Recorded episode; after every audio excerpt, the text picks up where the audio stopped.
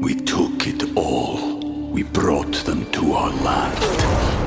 An endless night, ember hot and icy cold. The rage of the earth. We made this curse. Carved it in the blood on our backs. We did not see. We could not, but she did. And in the end, What will I become? Senua's Saga. Hellblade 2. Play it now with Game Pass. Welcome to the New Books Network. Hello, and welcome to the New Books in Japanese Studies podcast channel on the New Books Network. Uh, I'm Rodicha, your host for this episode, and today we are joined by Dr. Susan Napier to discuss her most recent book, Miyazaki World A Life in Art. Uh, Dr. Napier is a Goldthwaite professor of rhetoric and Japanese at Tufts University. Before um, we get into the book, perhaps we can start with a little self introduction for our listeners who may not be familiar with you um, and your work. Sure, um, and thank you for inviting me.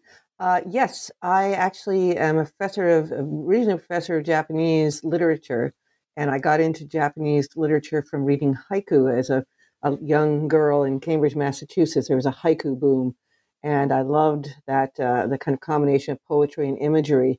Uh, so I went into literature in college and graduate school, and then uh, as I kind of grew, and matured, and times changed. I became aware of this new phenomenon, which is Japanese animation or anime. And I was actually teaching in London at the time uh, when uh, the very famous uh, anime movie Akira came out. In fact, it was the European premiere was in London, and I went to see it. And I realized that it, and yes, and I realized that Akira was a whole new deal. I the the animation was spectacular. The story was dark and violent and kind of mind blowing. And you know, if you're used to American animation, which at that point was still very cute and bright and and fun, uh, this was a whole new ball game. And so I thought, well, someone should write a book about this, and nobody did. So eventually, I thought, oh well, I might as well.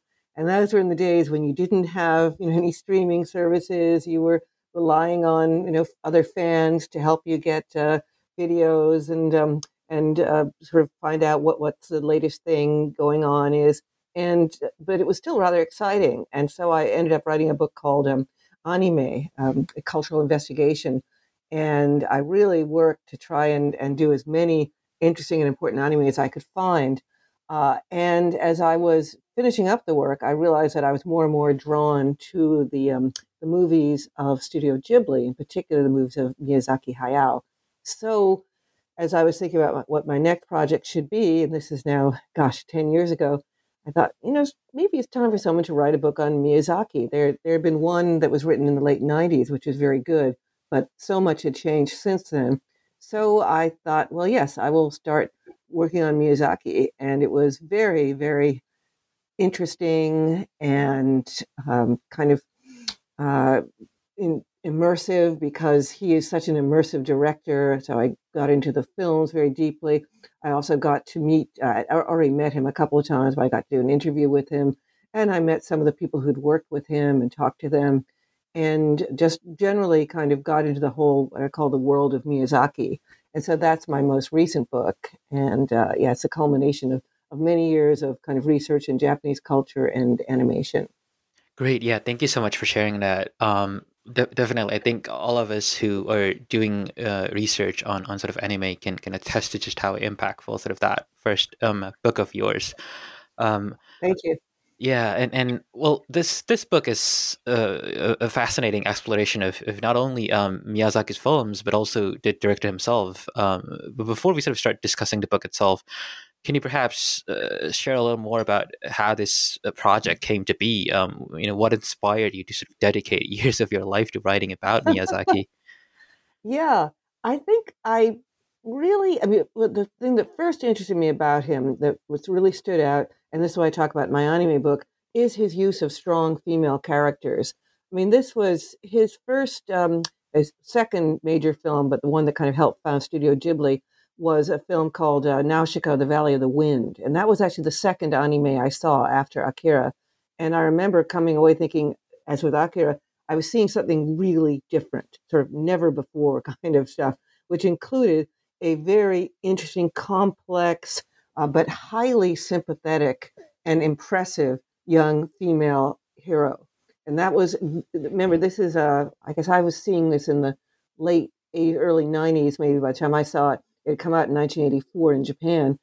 And I realized that this was a, a kind of new direction, not just for, for an, anime, but generally in films at that time. Hollywood films did not feature many strong, interesting women characters at that point. They were still very, very rare.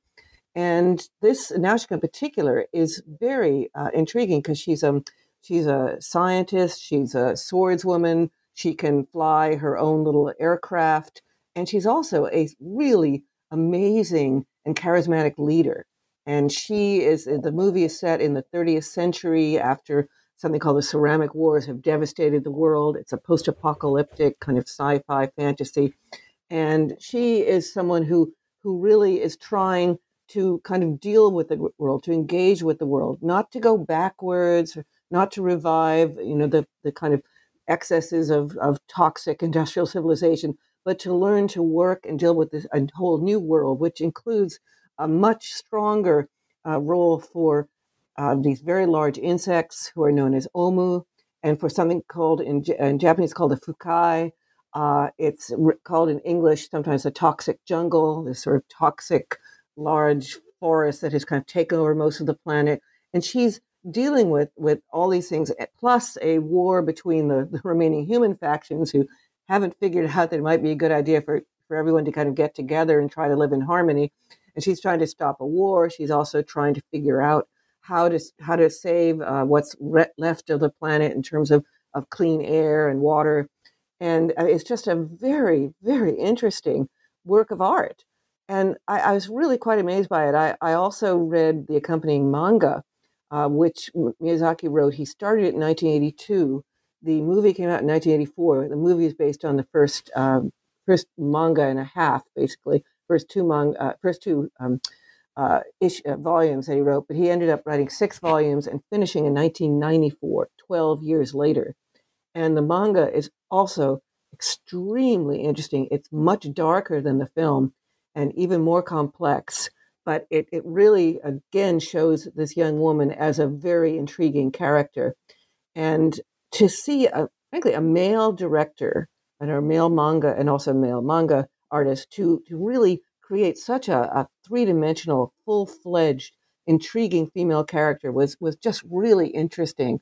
And I, I, say in the book, and I believe this is true, that um, I think of Nausicaa as, in a way, the alter ego of Miyazaki and because in many ways they, they share certain traits. Uh, they're both very passionate people. They are prone to anger and sometimes to despair. At the same time, they have a kind of uh, deep, kind of radiant hope to, to help and change the world, to help humanity, uh, to help the world itself, not just humanity. I want to really stress that this is a uh, these are people who are very strongly aware of the interconnection between humanity and the rest of the natural world and they're also, as I said, they're passionate, and in a way, they're both romantics. Uh, they both uh, want to believe in a better world, and they and their their sort of journey, and Nausicaa's journey in the manga, and Miyazaki's journey in his own life are, are very interesting to see.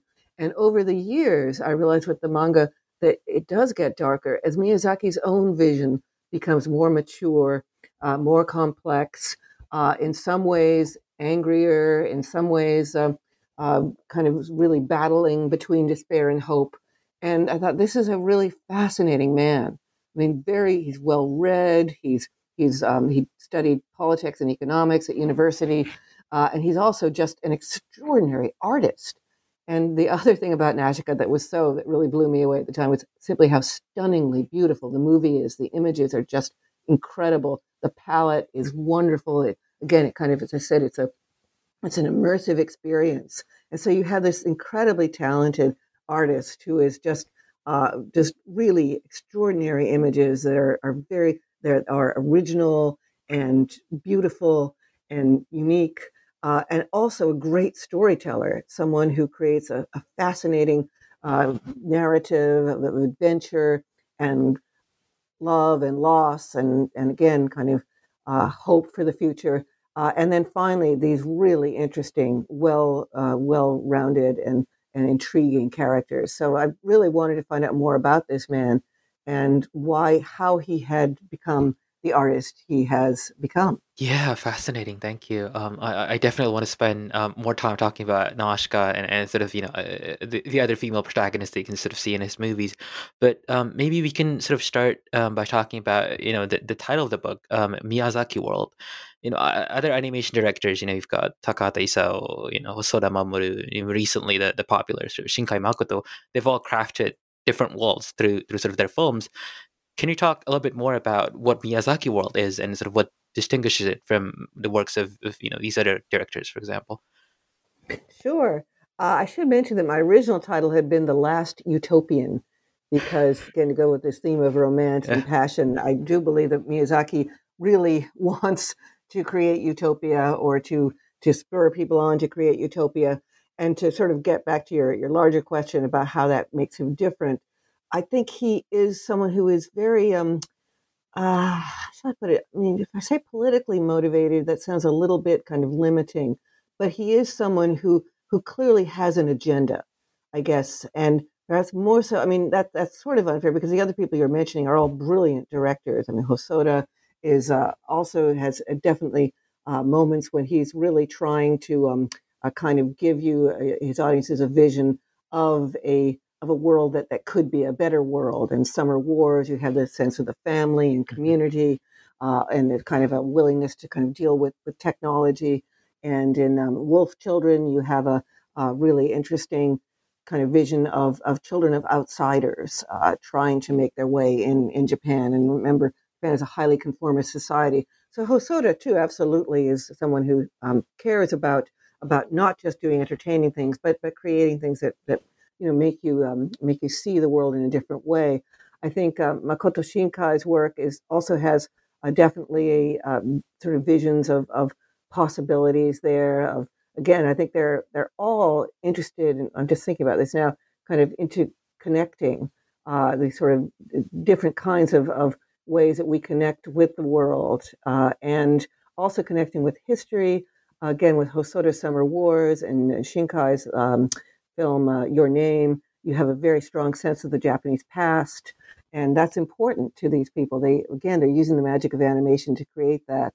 Uh, another great um, uh, director, whom I think you mentioned, is Oshii Mamoru, and he's another one of my, my great uh, heroes. I mean, he's brilliant. He's less into kind of cuddly, feel-good stories, but mm-hmm. again, he has a sense of connection with, with human, technological, animal. Uh, so, in some ways, I guess what I'm saying is there they're not necessarily completely different from Miyazaki world. What we have with Miyazaki, uh, however, is a very strong uh, kind of development over heavens. I mean, he started in well, he's actually been been uh, working since the 1960s. So we're now talking uh, heavens, um, yeah, 60, yeah, at least uh, just about 60 years mm-hmm. of output and so we can trace that in a way that it's it's harder to, it's, at least this point hard to do with the younger directors and you can see certain aspects of his work that make him that have a definite Miyazaki stamp. It's why I say in the book that we can definitely call him an auteur, someone whose signature essentially has certain signature uh, themes, uh, characters, um, narratives that that vary, but but still have a definite um, uh, sort of one, can link them back to the creator himself very very clearly, and you see that even um, in his uh, very early work. Uh, he's um, uh, very good with action sequences, and so that's that's a real sort of pleasure of his work. So just his animation is, is exceptional, as probably a lot of people listening to this know. He does hand drawn. Uh, his really most of his work including the movie he's currently working on, uh, are from his own storyboards, and they are beautifully done images and um, that create a very special kind of look that is very much, I think, uh, really clear movie to movie that they are all um, kind of there's a, a, definite sort of look. It, it includes uh, extraordinary scenes of nature, just I mean ravishing scenes, uh, at least as as early as Nausicaa, and even more prominently, we, we continue in with um, My Neighbor Totoro, which is one of his other really incredible films, uh, where you have a real feeling of kind of entering the natural world or another world uh, in a way that is is highly believable at the same time as it has a kind of magical entrancement to it that I think is is really specific to Miyazaki. I think his his imagery you, you can see if you look at his storyboards or his original drawings uh, how beautifully rendered uh, this um, his backgrounds are. Backgrounds are very important in in Ghibli's um, work. You see how beautiful the landscape is. You have a sense of kind of a lusciousness of, um, of almost a voluptuousness of the landscape that you you can be part of, and that you see that uh, even in his most recent film, The Wind Rises, which is more set in Tokyo. A good deal of it is set in, in Tokyo in the 1930s uh, and in a factory uh, but you have these backgrounds that, as they are kind of lusciously rendered of uh, pre-war Japan. Of, um, at one point, the the um, the protagonist and his sister go across a canal at sunset, and it's just stunningly beautiful. I think that's that's one of the things that I particularly see in Miyazaki. Again, the other uh, car- um, other directors do care about interconnection, and they have great narrative, but but Miyazaki has this special touch uh, that I think is is um, partly because a lot of his extraordinary imagery. And also, I might add one more thing, and that's um, again a little bit different from, from most directors. Is he's also very much uh, inspired by uh, children's literature, in particular uh, English children's literature, especially, uh, but also um, uh, a very famous uh, um, and beloved Japanese um, writer named Miyazawa Kenji, who wrote extraordinary fantasy stories and uh, also very much sort of based on the Japanese landscape.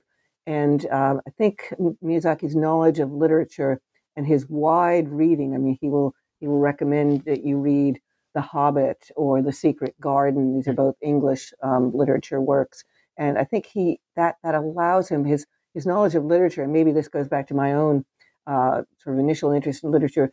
It perhaps creates helps him create really deep characters because he's he's making characters who are not just obviously, you know, the adventurer type or the, you know, the the feisty female type. He's he's making really realistic characters who are uh, who come out of, I mean, who could do very well in in a story of uh, an, almost a 19th century novel or early 20th century novel. These are characters who come across uh, very, very strongly and intensely as people you'd like to know. And I think that that's one thing that helps us keep going as we watch his movies that uh, the beauty of the the imagery, the beauty of the landscape, and the, these very very uh, kind of interesting, sympathetic, uh, very highly uh, three dimensional, multi layered characters. Indeed, indeed, yeah. Um, I remember watching um, My Neighbor Totoro, which which was sort of my entry into his films, and just, just stunned, you know, with, with sort of you know this this this this very complete and yet realistic, you know, world that he's sort of crafted through that movie. Yeah, fascinating. Um, okay, so so the book opens with a uh, sort of section uh, titled Hametsu, right? Or sort of in, and, and uh, out of the many themes that we can find in Miyazaki's movies, I, I find it interesting to sort of choose to to start with with this particular word. Um, how can we understand, um, you know, Hametsu, like destruction in Miyazaki world? Uh, how is that sort of depicted in his films? Uh, wow, good question. Yes, it's interesting that I kind of avoided that as one of the major themes of Miyazaki. I think because maybe after two years of COVID you know, it's something that is it's hard to to keep dwelling on. But absolutely, Miyazaki is since uh, really uh, at least as early as his television series uh, Future Boy Conan back in the um, uh, late seventies. He has been dealing with uh, end of the world visions, uh, apocalyptic visions, and I think this is is incredibly important. As I say in my book, this is not just unique to Miyazaki many Japanese are highly have a sense of a very highly developed sense of the possibility of world-ending scenarios. It goes back uh, simply even to the archipelago that they live on, which is part of the Pacific Ring of Fire, which means that you have these tectonic plates shifting underneath you all the time, which causes earthquakes and volcanoes and tsunami. So from early on, the Japanese have been aware of the kind of vulnerability of their specific world to, to terrible uh, kind of world-ending events. But in Miyazaki's case, also, I wanted to um, particularly zero in on the uh, the shadow of the war of World War II, And it, it always interests me that back when I was a freshman in college, or um, at least an undergraduate, my Japanese literature professor came out and said, uh, the shadow of World War II is still a very important, lingers very importantly in Japanese literature. And I remember, you know, writing it down in my notebook, Shadow of World War II, and thinking, yeah, but that that'll change. You know, it's, it's so long ago, and of course, it still is there in so many ways. Um, this was a enormously impactful event in in Japanese history. Uh, the build up to the war, the militarization, the um, uh, kind of concentration of uh, sort of a kind of vision of, of Japan as this sort of world, uh, or at least the, the kind of resistor to, to the West, the uh, leader of Southeast Asian and other Asian nations, whether they wanted to be led by Japan or not. And then this terrible legacy of uh, occupation and colonialism and destruction by the part of the Japanese as they went first into China and then into Southeast Asia. They'd already taken over Korea and Taiwan, and this this very severe legacy of uh, of kind of brutality against uh, their fellow Asians. And then, of course, uh, they finally, when everything comes home to roost, and that's where the hametsu, are also haretsu, another word which means you know, kind of destruction, uh, part comes in because Japan in 1941, when Miyazaki was born, was riding high. I mean, it had just bombed Pearl Harbor very successfully. It was uh, it had the Mitsubishi Zero, this incredible uh, planes that could be outmaneuver anything that America or Europe had. It seemed to be really kind of on a roll.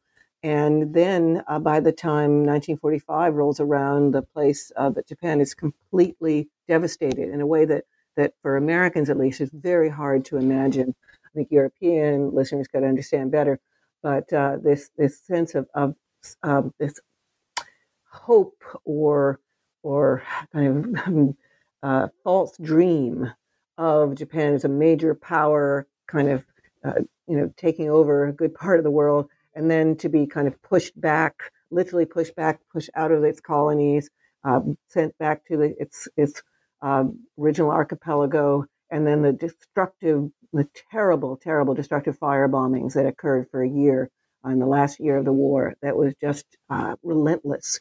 In half, uh, um, most of, of Japanese cities, almost all of Japanese major cities, had been uh, firebombed, uh, including, of course, Tokyo and also um, uh, Miyazaki's partners, uh, directing partners, home in um, Okayama. and so you have just, you're growing up with a a world in which everything has changed, everything has broken. You you see literally you see corpses uh, in the rivers, uh, trying people trying to run away from the fire bombings. You see debris and rubble everywhere. I mean this and things had been so so it seemed so great for a while. So this was a physical devastation and also an emotional devastation that was just huge.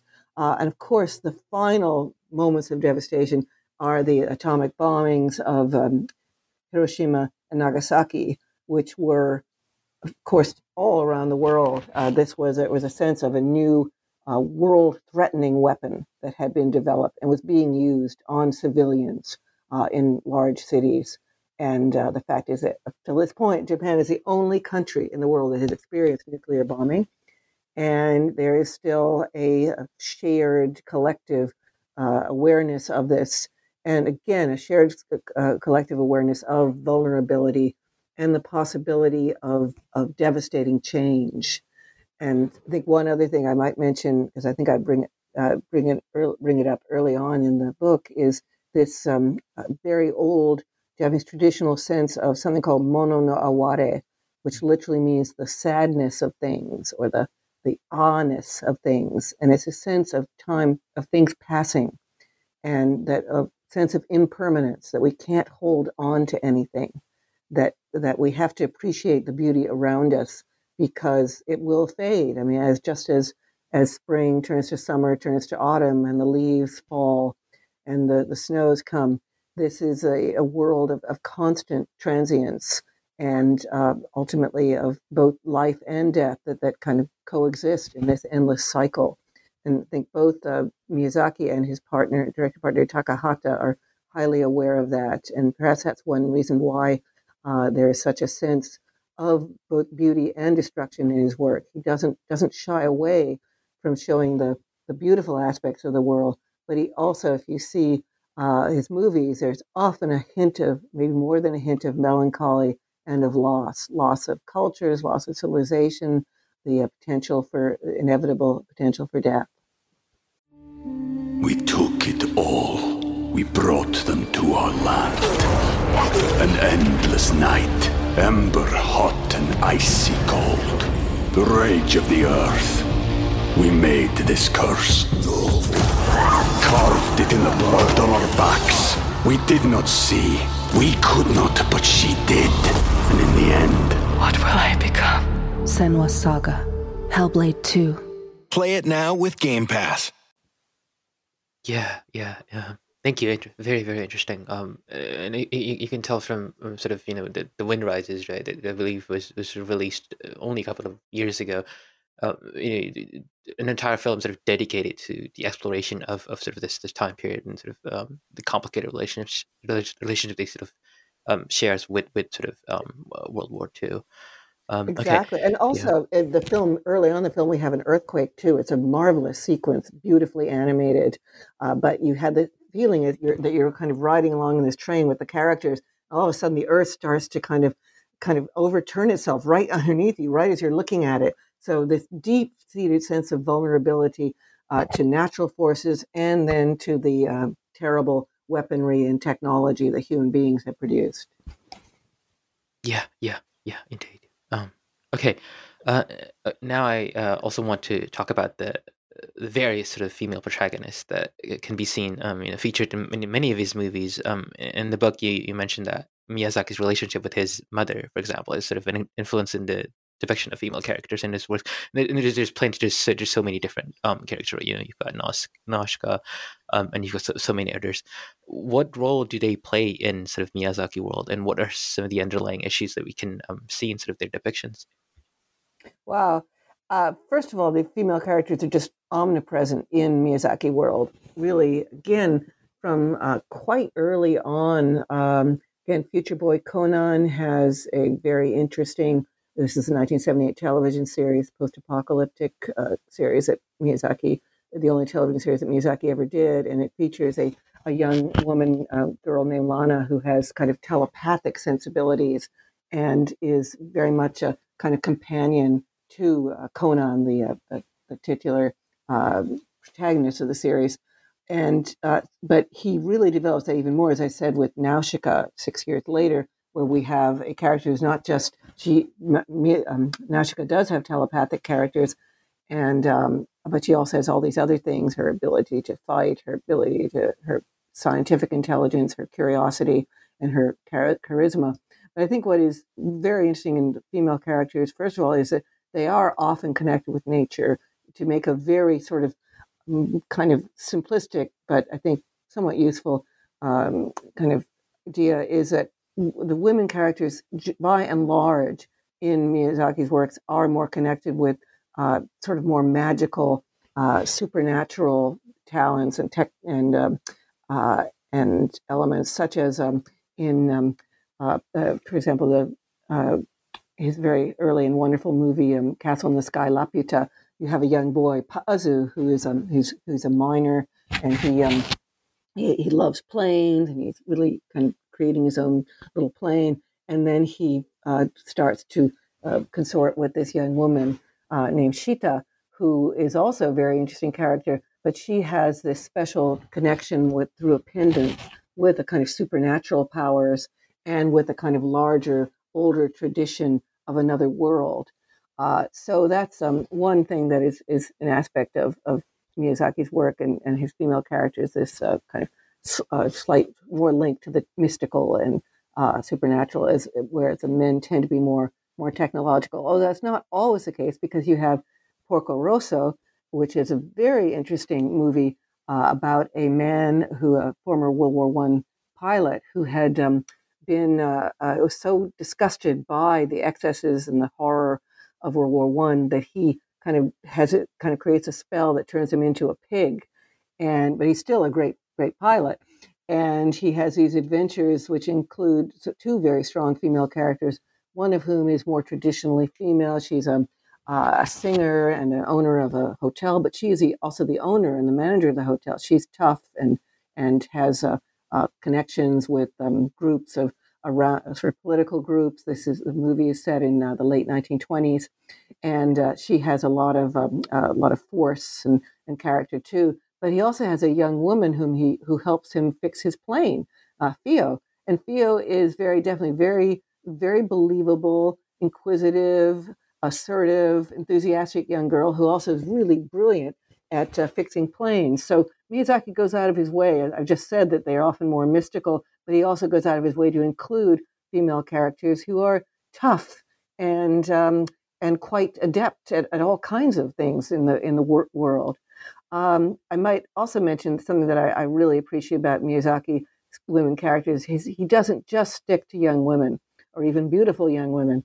He does include older figures. I'm thinking particularly uh, the most obvious one is Lady Eboshi, who is a again a strong leader in Princess Mononoke. She is head of a, uh, a town that does iron smelting, and she is initially seen as this almost potentially kind of evil person because she seems to be uh, uh wanting to destroy the forest.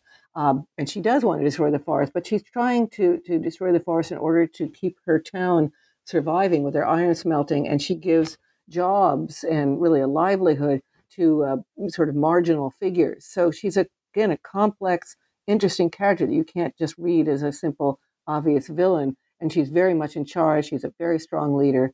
And she's capable at the end of, of some compromise and reflection, which again is, is very important.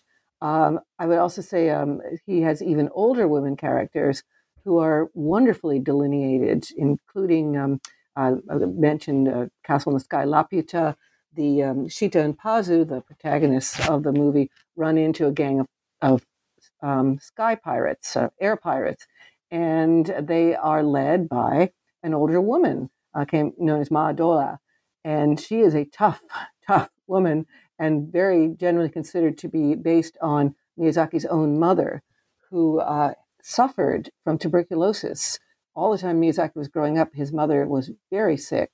Uh, she had to kind of lie on a, a special bed, or she'd be in the uh, in a sanatorium somewhere because tuberculosis was a, a, terrible disease in those days. Uh, but she was clearly very smart, very again intellectually curious. She kept up on world events. Um, she and Miyazaki would have all kinds of political discussions. And at one point, apparently, Miyazaki actually uh, ran out of the room crying after a fight with his mother, an argument with his mother about politics.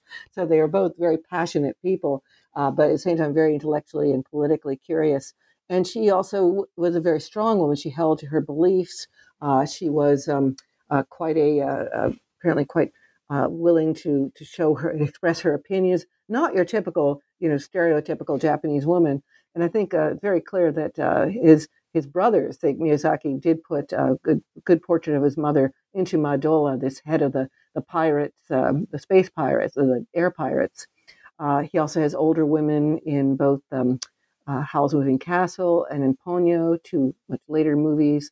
Uh, one uh, in Ponyo, you have three women who uh, live in an old age home, and they are uh, very sympathetically delineated and he really seems to to care about these women. They're not just kind of stock old women characters. In Howl's Moving Castle, we have Sophie, who is a young girl who has a spell put on her to make her an older woman, an old woman, a 90 year old woman.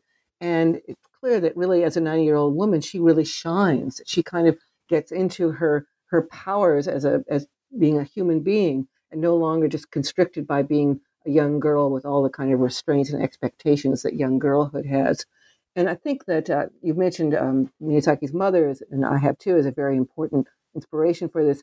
But also in Studio Ghibli, Miyazaki Studio, uh, they, you have a lot of very important women workers. Um, the, his main color, colorist, uh, Yasuda Michiyo, was a very, very important influence on him. And she's also one of the people behind Miyazaki World because the colors, as I said, the palette is just so extraordinary. And uh, in general, he seems to have respected his uh, female uh, workers very, very much and uh, really appreciated all that they did for him. And they they were very, very much part of his kind of daily daily routine uh, at the studio. So uh, just generally, he has a very strong relationships with women, and his own wife is uh, was actually a, an, an, animator, and they met at uh, the studio, uh, the first studio where Miyazaki worked. So uh, he's used to having strong, interesting, smart, uh, capable women around him, and he likes to put them into his movies. Yeah, yeah, interesting. Thank you. So, sort of earlier, you you sort of you mentioned this uh, the supernatural aspects of, of sort of some of his movies, and, and you know that that sort of got me thinking about fantasies. And in many of these movies, you know, we see various versions of fantasies, right? I mean, you've got something that's more of you know Totoro's moments of sort of hesitation in a sort of spirited way, or like in, in, in My Neighbor Totoro. Then you've got something that's that's more um, you know European, like Howl's Moving Castle or um, or Kiki. Um, and, and this is I know a question that you've you've sort of you posed in, in your earlier works, right? But uh, what, what kind of fantasies are Miyazaki trying to portray in his films? Is there such a thing as a Japanese fantasy? Wow, what a great question. Uh, there are uh, quite a few uh, Japanese fantasies that are somewhat different from our conventional European fantasy um, or even American fantasy. I think this is really quite important. I'm actually uh, working on a book now comparing uh, Disney with Studio Ghibli and uh, Walt Disney Studios and, and, Studio Ghibli. And very clear that we have, by 2022, we have we've been influenced a lot by Disney's fantasies, and but Disney's fantasies are, of course, also very inspired by European fantasies, uh, particularly the Brothers Grimm in Germany and Hans Christian Andersen in um, uh, in Denmark.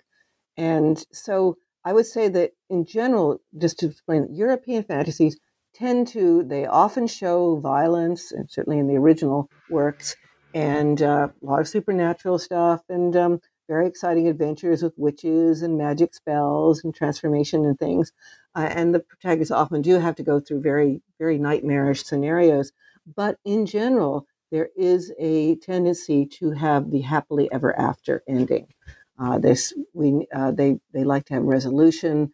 Uh, they like to have a sense that um, uh, often it's a romantic ending with a, a kind of heteronormative fantasy of a, a prince and a princess going off into the sunset together, or if not a, a princess, and then a young girl who marries a prince, and they all live happily ever after. So it's kind of tidied up neatly, you know, the bow tied around it, and, and everything's fine.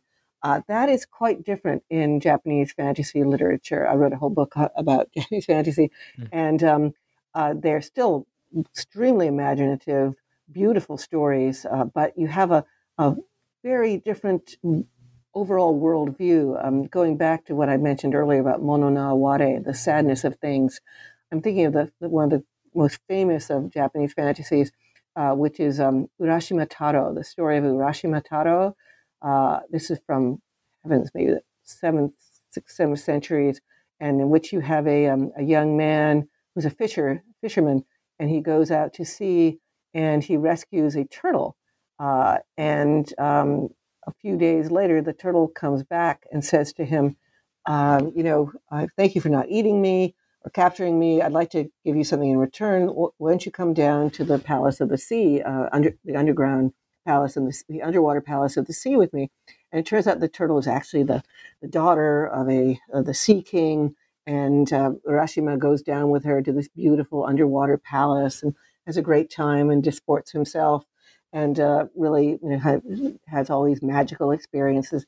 But at a certain point, he thinks, you know, I really need to go back. Um, got to check on my old mother. You know, it's been you know a couple of months now. I need to come back. And so um, he, uh, the princess says, okay, if you wish, and but um, I'm going to give you something, and it's a jeweled casket, and you should take that with you. But whatever you do, don't open it. So he says, okay, fine. And he goes back to the surface and he goes back to his old hometown and he's walking around and he realizes that things aren't quite the same. Uh, he doesn't seem to recognize anyone and the houses look a bit different. And um, he uh, thinks that's really odd. No one seems to, to, um, to recognize me. So he finally says, you know, uh, does anyone know where Urashima mother lives? And they say, oh, well, that, that fan, that died out years ago. And he thinks, oh my gosh, you know, I somehow all the, the time I spent down the Palace of the Sea was actually, you know, years and years. And so in desperation, he opens up the jeweled casket. And out of the casket comes a vapor, a smoke, and it covers Urashimataro. And in a few seconds, he ages a 100 years and he dies. And that's the end of the story. No, he does not live happily ever after with the princess down in the in the undersea palace. And this kind of sense of, of loss, of, of inevitable loss, of sadness, of melancholy, is very much a part of, of so many Japanese fairy tales. Um, uh, another famous one, I won't go into such detail, but you can see it if you want to see uh, Takahata's beautiful version of it, um, the tale of Princess Kaguya, which uh, is also is about a beautiful princess indeed, uh, and who has many suitors.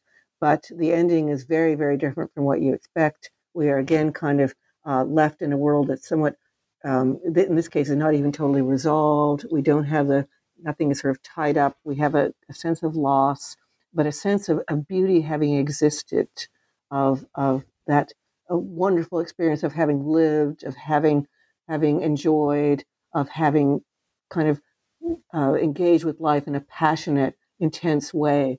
And uh, and the end, you have a situation of uh, one one Japanese um, critic has said it's a situation of nothingness. You you don't have this uh, this clear cut resolution. You don't have the prince and princess going off into the sunset to a castle.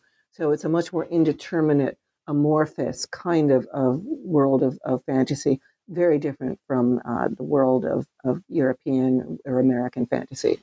Yeah, yeah, fascinating. Thank you. Urashima Taro actually sort of leads very nicely sort of my next question, um, which is about nature, right? Um, we we see uh, so many depictions of nature in, in, in, sort of Miyazaki's films. And what I find really interesting is, is just the wide spectrum of you know depictions of nature. You've got the you know bleak post-apocalyptic wasteland of, of Nausicaa, but you've also got the you know the lush, beautiful forest of, of My Neighbor Totoro.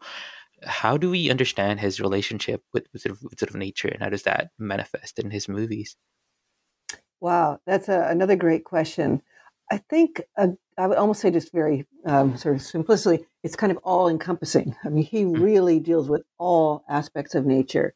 And again, I think this is another sort of perhaps related to Japanese culture. Uh, maybe again, going back to Miyazawa Kenji, this, uh, uh, this writer in the early 20th century who wrote uh, fantasies for children.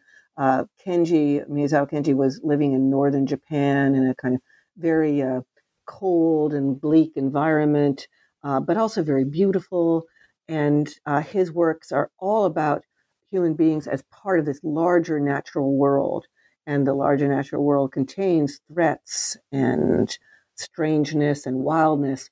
But it's but this is what it's all about. The universe is a complicated place with so many aspects to it.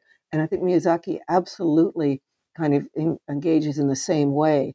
Uh, he will give us the beauty of the, the woods in Totoro, as you say, that that forest, which is just so incredibly inviting.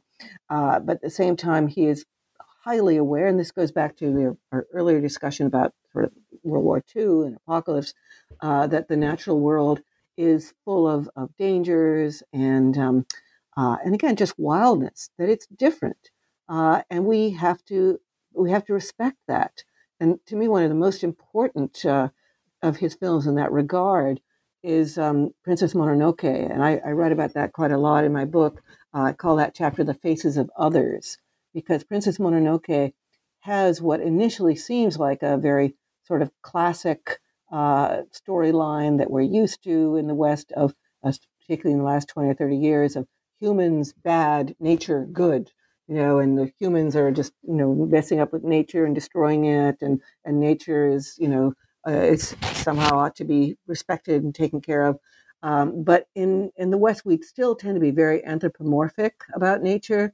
We still, again, I'm thinking about Disney movies where you have something like Bambi, where the characters, the animal characters, are clearly very, very human. They they talk, they're cute, they're um, you know they're cuddly, uh, and they um, uh, and they're they're very easy to uh, identify with. And in Miyazaki's work in particular, he really doesn't give us that easy out. He makes us aware that nature is its own self. that it, it contains multitudes and it doesn't necessarily care that much about human beings, which may be just a blip in our in our planet's history.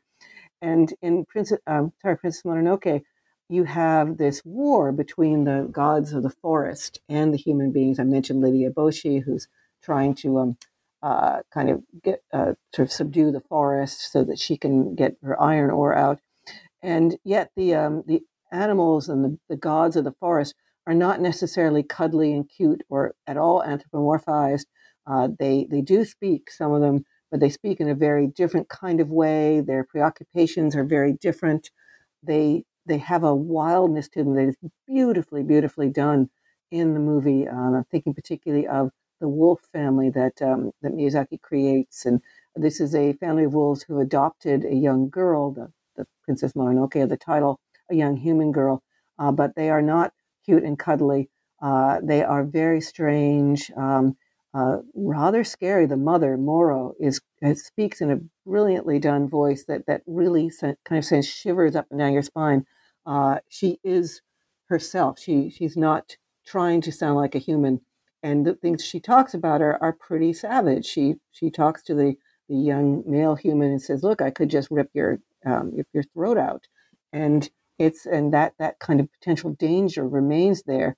At the same time as she's a very powerful and fascinating character uh, even more fascinating to me and then here we really get into otherness are uh, um, we're going back to the supernatural too. We have on the one hand the tree spirits who are um, uh, rendered as sort of strange little blobby creatures who are actually kind of cute but uh, they're not particularly they're again they're not cuddly they're sort of making fun of human beings. They're they're they belong to the trees. They're not really that interested in human beings per se, but they are a sign of a healthy forest.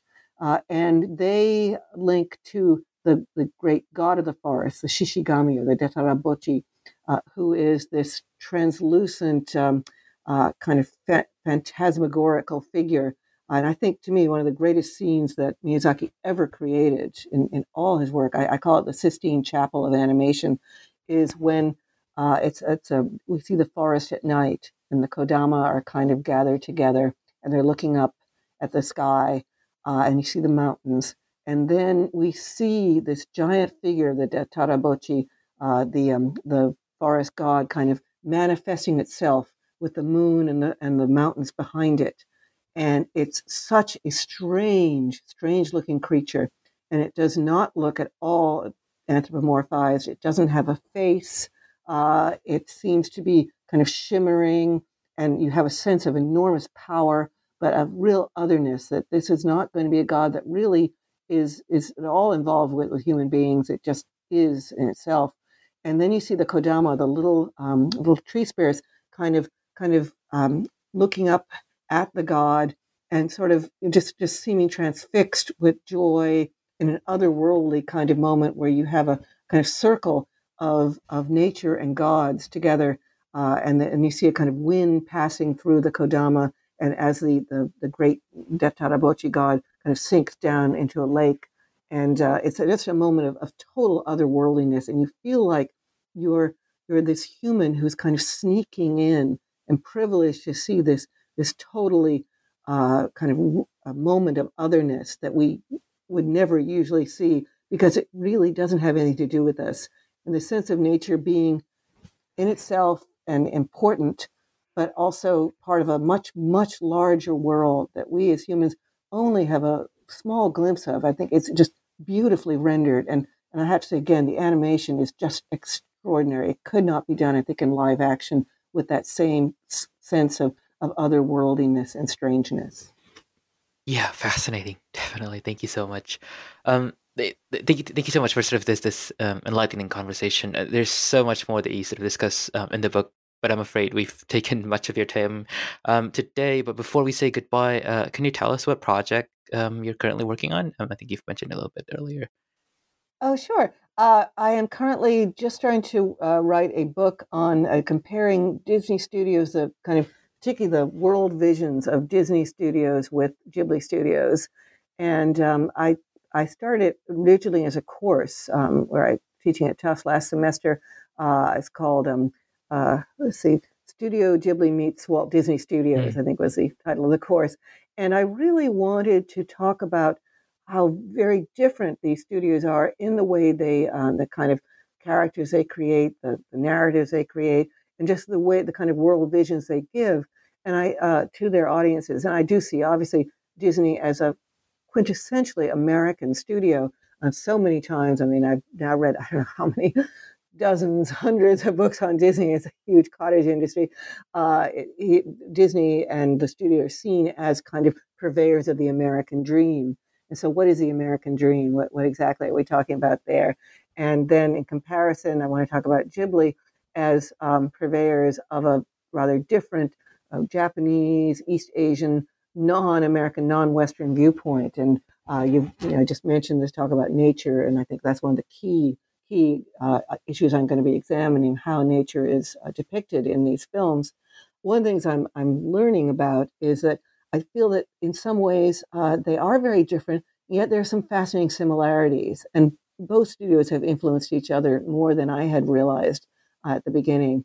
And I'm also including Pixar Studios too, because um, uh, they are now owned by Walt Disney. And Pixar uh, initially was one of the first um, major American studios to really uh, note how important Miyazaki's works were. So it's I'm going to do probably sort of uh, I'll look at certain uh, specific films in certain ways. I mean, there are obvious comparisons. Uh, Disney's Little Mermaid with Ponyo is one, uh, but there's some some of the less obvious. But again, how do you depict women? How do you depict children? Um, how do you depict old age? And and overall, what kind of overall agenda or message are these studios uh, presenting to the world and, and how different are they? And I would even suggest I think Ghibli is is very, very well suited to the world of the, um, the 21st century that we're living in in a way that perhaps uh, Disney is perhaps a little bit less um, less flexible uh, and less uh, kind of engaged with the, all the larger issues around them that, that Ghibli is so much engaged with. So that's my my current. Uh, I've just just started working on it uh, in the last few months. So um, uh, maybe it may take a while, but I'm quite excited about it. Yeah, great. Thank you. That sounds like such an interesting project. Um, please do look forward to Dr. Napier's future research, and um, I'll see you next time. Okay, thank you very much. It was a pleasure.